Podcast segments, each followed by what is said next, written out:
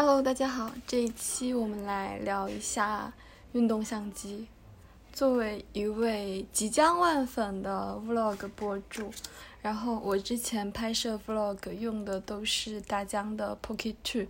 然后呃，我是把它的手柄拆掉了，然后换成了一个全能手柄。它的好处是它可以播放声音，然后它另外有一些好处，比如说你可以通过无线把视频传到手机里面，但是因为我没有这个需求，所以我不怎么用。呃，有一个功能我是用过一次的，就是它可以连接一个无线的麦克风，然后这个麦克风可以套一个毛套。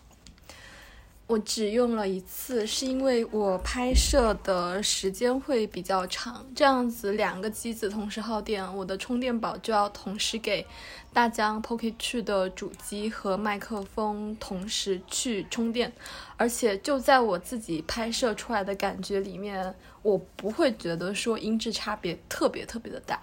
应该也是有的，但是我的主要目的是把它记录下来，不是说拍得特别的完美，所以这一个全能手柄的话，对我来说主要的功能就是它可以外放声音。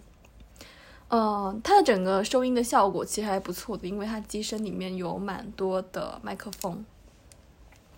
然后我用大疆 Pocket 二是觉得它的手柄每次的拆卸都非常的困难，就是它要用那个东西去撬，然后每次我们几个女生都要弄很久，所以我换了全能手柄之后，虽然它会有一节会露出这个保护壳，就是没有办法被保护到，但是我还是会选择说呃，就这样保持这种形态。然后另外的就是全能套装里面还配了一个三脚架，然后这个三脚架的话是可以呃，旋转在这个相机的下面，然后我可以利用这个去拍摄一些固定的机位，比如说我跟朋友一起吃饭，然后还有呃，我在就是我会拍一些延时的学习，就是 study with me 这样子。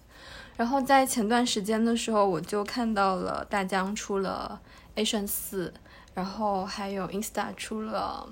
呃 Go 三。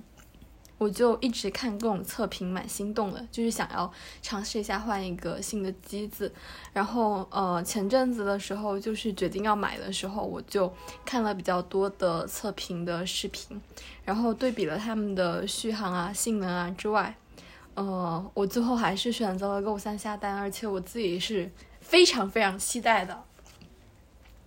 原因就是它的这个设计，就是它有一个呃，它可以把机身取出来，跟它的充电仓分开，然后它机身整个是非常小的。然后它的使用场景里面就包括它可以呃配着项链，然后系在我的胸口前拍第一视角，然后包括还有系在一些柱子上啊，我就想哦，都可以系在台灯上，或者是我在宿舍的时候可以系在我的书架上，可以拍摄一些不同的场景。嗯，加上呃，它整个外表就是非常的美丽，然后我觉得它加上一个手柄的话，我这样拍摄应该是没有什么问题的。但是我发现看了很多测评之后，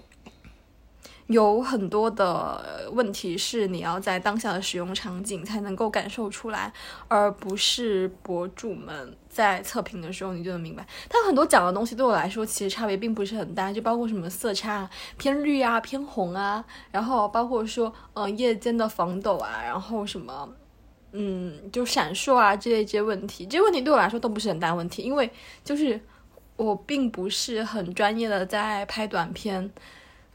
嗯，生活记录的意义要对于对我来说会更大一些，就是它如果很便携，然后比较适合我去操作、去取景、去选角度，然后我愿意拿它出来拍，这样子就够了。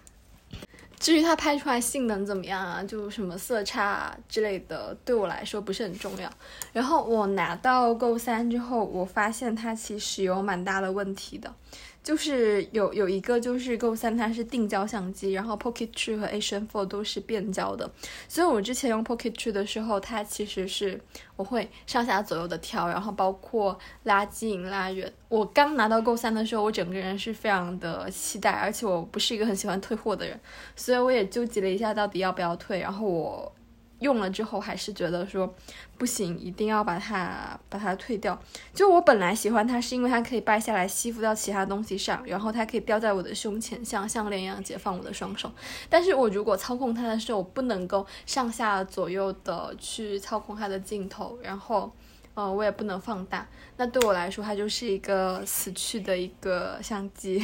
对，然后大疆 Pocket 二 和 Action 四 它其实都是变焦的，所以这个 Go 三 它就不是很符合我拍 Vlog 的需求，因为我拍摄的过程中是需要一些角度，需要推进拉远的。它的使用场景应该是给那些摄影师，比如说呃，我去出片，然后说我是这样拍的，然后呃，我你可以看到我拍摄的一个大的场景，然后我再给你插入我拍摄的照片，就这种补充镜头。还有给那些运动的人拍的，比如说它有一个很让我很心动的就是什么呃，一个是放在胸前嘛，一个夹在帽檐上，我觉得那就很方便啊，就可以补充很多的镜头。但是因为就是预算有限，所以我只能够在设备里面，就是我只会选一个最能够满足我需求的设备，那肯定就不会是Go 三。我包括我也试了，就在家里面把它呃，像项项链一样吊在胸前，然后走来走去嘛。它那个水平线是是就怎么说，它是向上拍的，向上的，就整一个就好像蹲在地上这样斜往上拍，看起来非常难受。然后它有一个比较好的功能，就是有一个自由比例，就是你拍的时候你是可以选择呃自由，这样不会设置你是横屏还是竖屏。这种情况下你拍完之后，你可以在它自带的软件里面去做一些后期的调整，然后把它切成你想要的横屏或者竖屏。但对我来说这个功能非常的鸡肋，因为这相当于我的剪辑师要多出一个工作的步骤。呃，然后它有一个很致命的问题，就是它传输的速度非常慢，不管是 Pocket 二 还是 Action 四，它都是可以把这个内存卡外置的，就是我可以给它补一张什么 一百二十八 G 内存卡，然后不够了的话我就我就给它给它换嘛。但是呃 Go 三 它不可以，它的内存是整一个内置的，所以我为了保证我拍摄的这个素材，我还买了一个 一百二十八 G， 然后我听说它传出来整个速度是非常慢的，是用 T F 卡的四倍。然后而且你不能够直接把它呃从相机里面拖到你的电脑里，这样子就只会有四十五码，然后它最大的话它是可以拍到八十码的，所以你一定要跑去它的软件里面把它传出来。然后在价格上 Go Go Go 去的话是哦、Go 三 Go 三 是两千多，大概两千四百两千五这样。 Action 四 也是。然后大疆 Pocket 二 本来的普通的那个套装标准套装就是两千五，但是但是其实我 Go 三 买的是一个呃 一百二十八 G， 一百二十八 G 的话就差不多要两千七百块钱了。然后 Pocket 二 的话呃它普通的套装是呃不能外放声音啊，然后也不能手机连接啊什么的，